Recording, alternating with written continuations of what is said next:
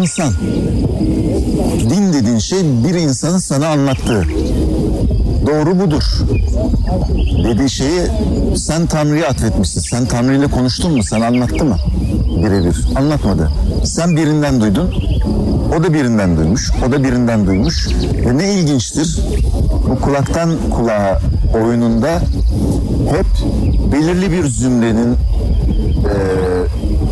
üstün elit seçilmiş olduğu bir düzen oluşmuş. Çok enteresan bir şekilde. Hani yanlış anlaşılmayla insanlar özgür de kalabilirlerdi. Ama yok insanlar tutsak olmuşlar bu yanlış anlaşılmayla. Tanrı'nın hiçbir günahı yok. Tanrı'nın imajının değişmesinin ihtiyacı insanı değiştirmek. Değişmesi gereken in- insan. Tanrı bu yüzden önemli. Sen bilirsen ki bak benim Tanrım bu gökyüzündeki bulutları her gün farklı bir şekle büründüren Tanrı. Bak şu ağaçları bin bir çeşit yapan Tanrı. Benim Tanrım kedileri yaratan Tanrı. Kedileri yaratması için bir varlığın, bir sanatçının şakadan anlaması lazım, espriden anlaması lazım. Benim Tanrım o. Yani bu dünyayı Tanrı mı yarattı? Tamam. O zaman onun somut eserlerine bakacağız. Çiçekler. Değil mi? Bir tane çiçek yok. Milyonlarca çiçek var. Hayvan. Milyonlarca farklı. Pandasından Çocuklar Aslınıza var. Çocuklar. En güzel örneklerden birisi. bu kadar dünyaya orijinal düşüyorsun ama öğretilere geldiğin zaman, dinlere geldiğin zaman bambaşka bir tanrı çıkıyor ortaya. Ya bu dünyayı tanrı yaratmadı ya da bunlar yanlış tanrıya atfediyorlar her şeyi. Ya da bu insanlar yanlış bir tanrı yaratıyorlar. Böyle bir sorun var. Sorun tanrı değil, sorun insan. Milyonlarca, milyarlarca insanı nasıl değiştireceğiz? Nasıl ikna edeceğiz? Herkesin kendi doğruları var. Hele eğitimli biri ise ben şimdi şuna ikna olmazdan ben şunu yapamam diyor. Ben diyor mesela maskeye inanmıyorum diyor. Şimdi bunu nasıl ikna edeceksiniz? Korona olmuş. Maskeye inanmıyorum diyor. Bunu laboratuvarda yaptık. Laboratuvarda da yapılmış olurdu. O başka bir şey ama şu bir gerçek ki bilimsel bir gerçek. Bu bir şeyleri süzüyor. Girerken de çıkarken de. Burada demokrasi olamaz. Bilim gibi konularda demokrasi olamaz. İşte bu insanları her kafadan bir değil binlerce sesin çıktığı. Bugün de öyle diyor. Yarın da aynı kişi başka söylüyor. Milyarlarca sesin olduğu bir kaos gezegeninde bir öğreti lazım hepimize. Kıyamet yönetmeliği demiş. Evet, Yani ki- oradan Aynen. yola çıkarak yeniden yapılanma yani bu değişim kökten olmalı. Evet. Değişim kökten olmalı. Ama işte o kişinin kö- yani e, hani diyorsunuz ya hani topluluk e, toplanmayla yani senleşmeyle yani kendinin e, kıyametini geçirmek, kendini idrak etmek, Evet, yani, e, benlik algısını değiştirmek Evet, aslında. evet, evet. Kesinlikle.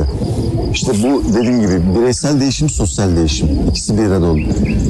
Şimdi kişisel gelişimin kelimesi bile kişisel.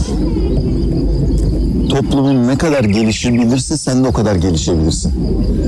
Toplumun ne kadar yani Veypi Koç'un sözü varsa vardır ya ülkem varsa ben de varım. Toplumun gelişebiliyor mu? Sen ancak o zaman gelişebilirsin.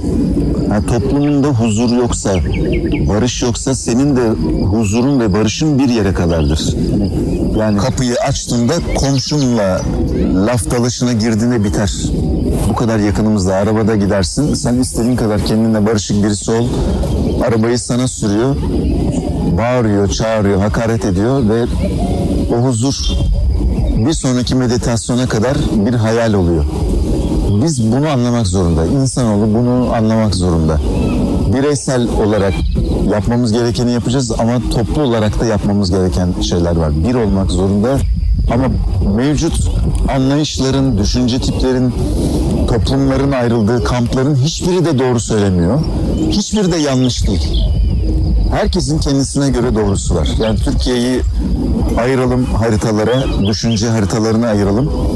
Herkesin söylediğinden doğrular buluruz. Bir şey söyleyebilir miyim şu anda? Yani senin söylediklerinden bu bireysel girişimin aslında e, bu bireysel girişim illa bir e, kalabalık üzerinde olması da gerekmiyor. Yani herkes zaten doğru noktada, doğru hedeflerle, iyi amaçlarla hareket ederse Ederse. zaten hani toplu bir şekilde birleşip de e, bir şey yapmalarına da gerek kalmıyor gibi şu anda düşündüm. Şey, ben de Değil mi?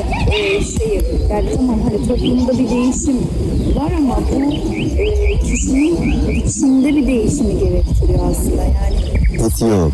yani o yüzden e, içimize de dönmemiz gerekiyor. İçim, içimize dönmek aslında tam doğru kelime değil.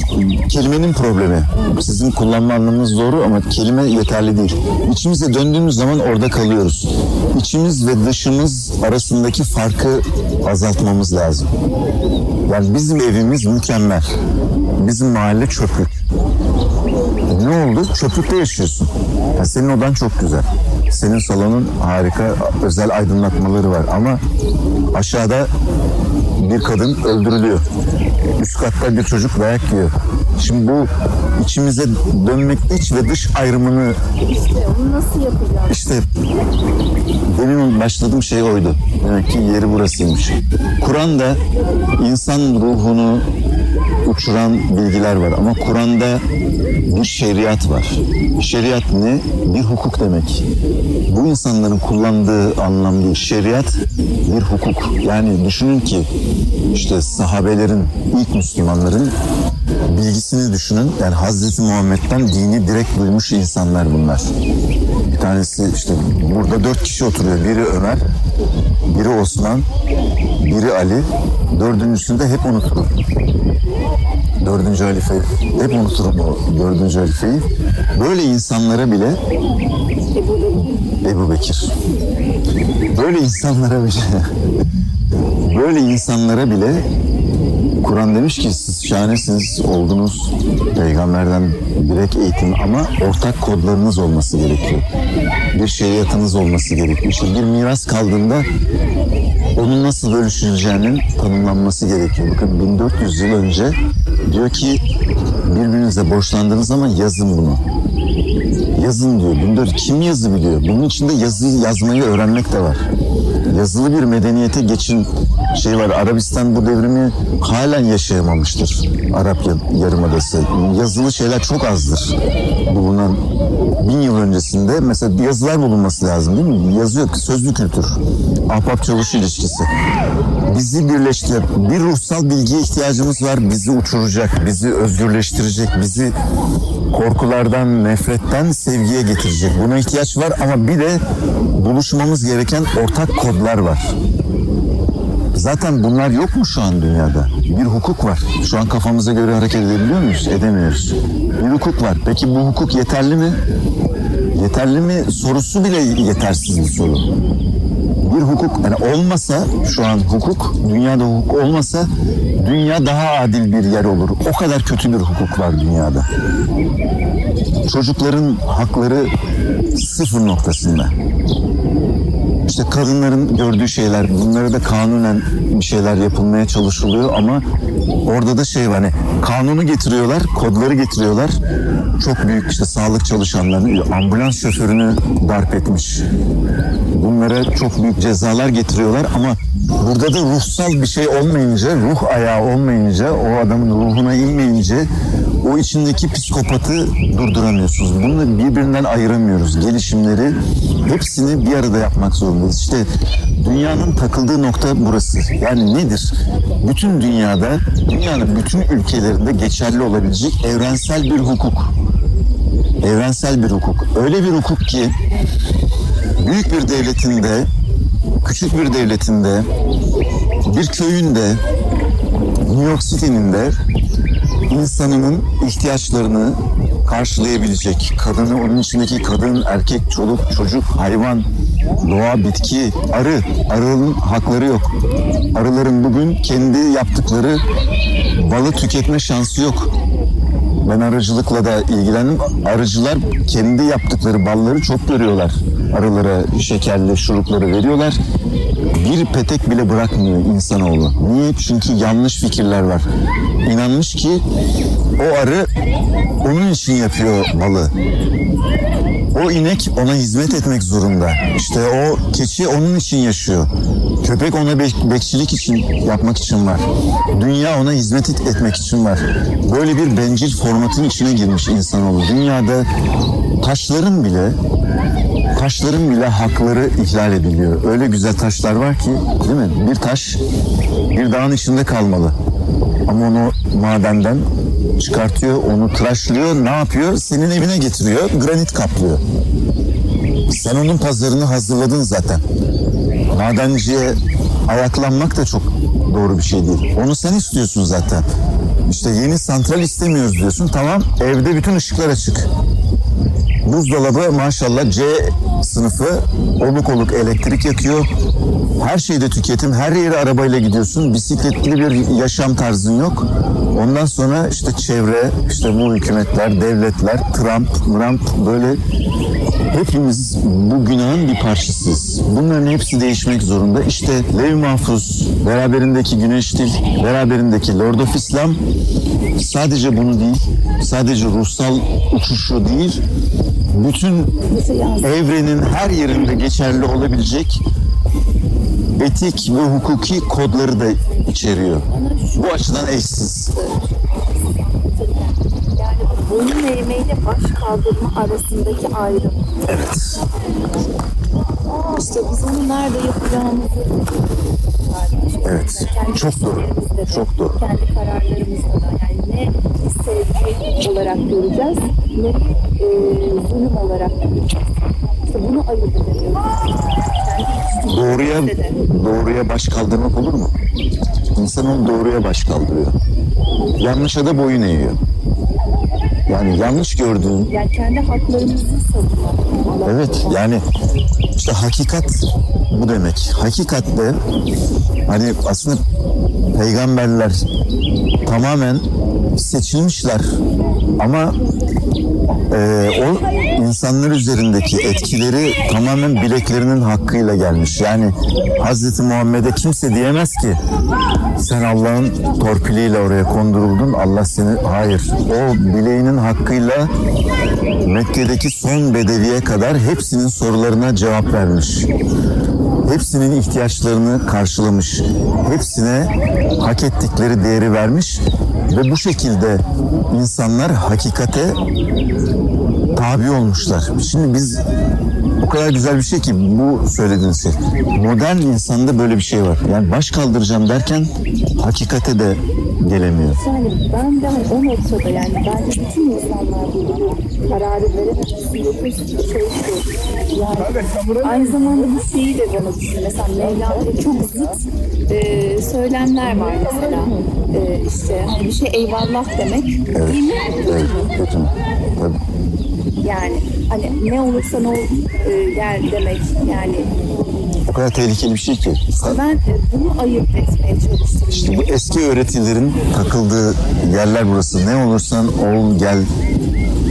Gel diyor sana aslında Mevlana ama içeride değişim var. Ve izin vermek aynı zamanda Tabii. bana İşte bu şeyler var ya bizim e, gelişim kitapları işte özlü sözlerle affetmek, işte bağış affetmek. Yani şimdi kaç tane kadın katilini affetti. Üçüncü kere şikayetinden vazgeçti. Dördüncüsünde öldürüldü. Burada bu öğretilerin hiç mi suçu yok? Bunlar hiç gündeme gelmiyor. Hep hep katile odaklanıyoruz. bir şey de var. Mesela insanın da bir şey var. Hani e, onun yüzü. Sana e, tokat attığında öbür yüzünde. Ama bunun içinde başka bir e, bilinç var aynı zamanda. Ben benim şöyle bir şeyim vardı. Hangi kitapta hatırlamıyorum. Yani bu Ben- tepki vermek. Ben İsa'ya ben- benzemem. Bana bir tokat attı mı yumruğu yersin. Yani İsa'nın o sözü bile günümüzde geçerli değil. Öbür yanağını aslında İsa'nın bakış açısı da o değil. İsa dediğimiz insan da İsa değil zaten. Bize anlatılan yanlış bir İsa. Bize anlatılan Muhammed teslimiyetçi, biatçı, kaderci bir İsa. Bunların hepsi devrimci insanlar. Her şeyleriyle hiçbir şeyi toplumun normlarına uymayan insanlar. Onlardan geldiğin atfedilen Sözlerin hiçbiri kendi bağlamında olan şey değil. Pek çoğu da şey. Mevlana da buna dahil. Yani ben bir Bu kadar şey hani yanlış da diyemeyiz ama bu da başka bir bakış açısı. ya bir ben bir mahalle şey bir Facebook'ta iki kişinin birbirine kavga ettiği bir ortamı görmeyeyim ki orada duvarda önce lafa bakarım laf mı diye sonra adama bakarım adam mı diye lafının duvara asılmadığı bir kavga yok artık adet haline gelmiş. Ya Mevlana bile delikanlının kitabını yazmış. Düşünüyorum bu Mevlana. Öbürü de ne olursan ol gel tamam. Ne olursan ol gel diyerek bir evlilik yapmaya çalışalım ya da bir ilişkiye girelim. Sen diyorsun ki gel ya tamam. Ama içeride değişmen gerekiyor. Senin karşı tarafa, karşı tarafın sana uyumlanması lazım. Şimdi bu ne olursan ol da bitirdiğin zaman bu olmuyor. Onun söylediği şey Biz mi yanlış anladık? biz yanlış anlıyoruz, yanlış anlatıyoruz. Yani okula gel. Okulda Gel. gibi değişim var. Hani herkes girebilir ama sen değişebilecek misin? İşte ben, benim mesela Lev Mahfuz dedim yani bu gemide Lev Mahfuz gemisinde herkese yer var. Herkes gelsin ama yamuk yapan hiç kimse orada atarım denize. Yani değişmeyecek. Eski saçma sapan inançlarını getirecek. Nefretini kusmak için bu bilgileri kullanacak anında denizde bulur. Kendini okyanusun ortasında bulur. Ama yarın hazır. Ama işte o kararı verebiliyorsa, o insanlık referandumunda tamam Tanrı ben değişeceğim kararını verebiliyorsan yerin hazır. Ama içeride de çok şey yapman gerekiyor. Dediğimiz hani görünürde e, içeride onu kabul ettiğin halde görünürde baş kaldırman gerekiyor. Onu affetmişken baş kaldırman gerekiyor ki serbest Bravo. Şimdi kendini o zulüm Bravo. Şimdi şeriat yani bize anlatılan şeriat bize şeriatı anlatanların hepsinin kafasını kesecek bir şeriat.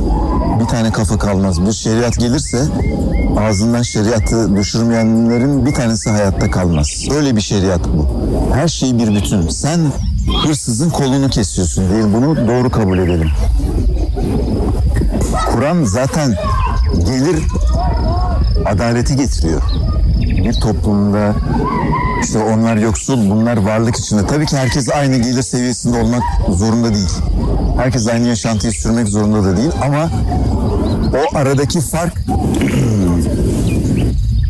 o aradaki fark bu kadar fazla olmak durumunda değil. Biraz böyle biraz böyle olmak zorunda. Kur'an şimdi diyor ki ben diyor zengini, fakiri, herkesi diyor maddi, materyalist dünyadan uzaklaştırıyorum.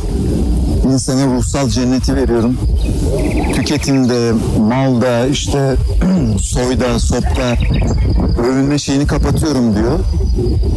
Bir adalet getiriyor. Ben bunu sağlıyorum diyor. Ve sen buna rağmen gidip hırsızlık yapıyorsan gelir adaletinin olduğu bir ortamda hırsızlık yapıyorsan senin aç kalmaman garanti alınmışsa sana asgari bir konfor sağlanmışken sen aç gözlülükle gidip hırsızlık yapıyorsun. Ama şimdi ekmek çalan adamı hapse atıyorsun. Anlatabiliyor muyum? Yani o zengin adam orada açlıktan ölüyor. Sen onun kolunu nasıl kesersin? Yiyecek çaldı diye.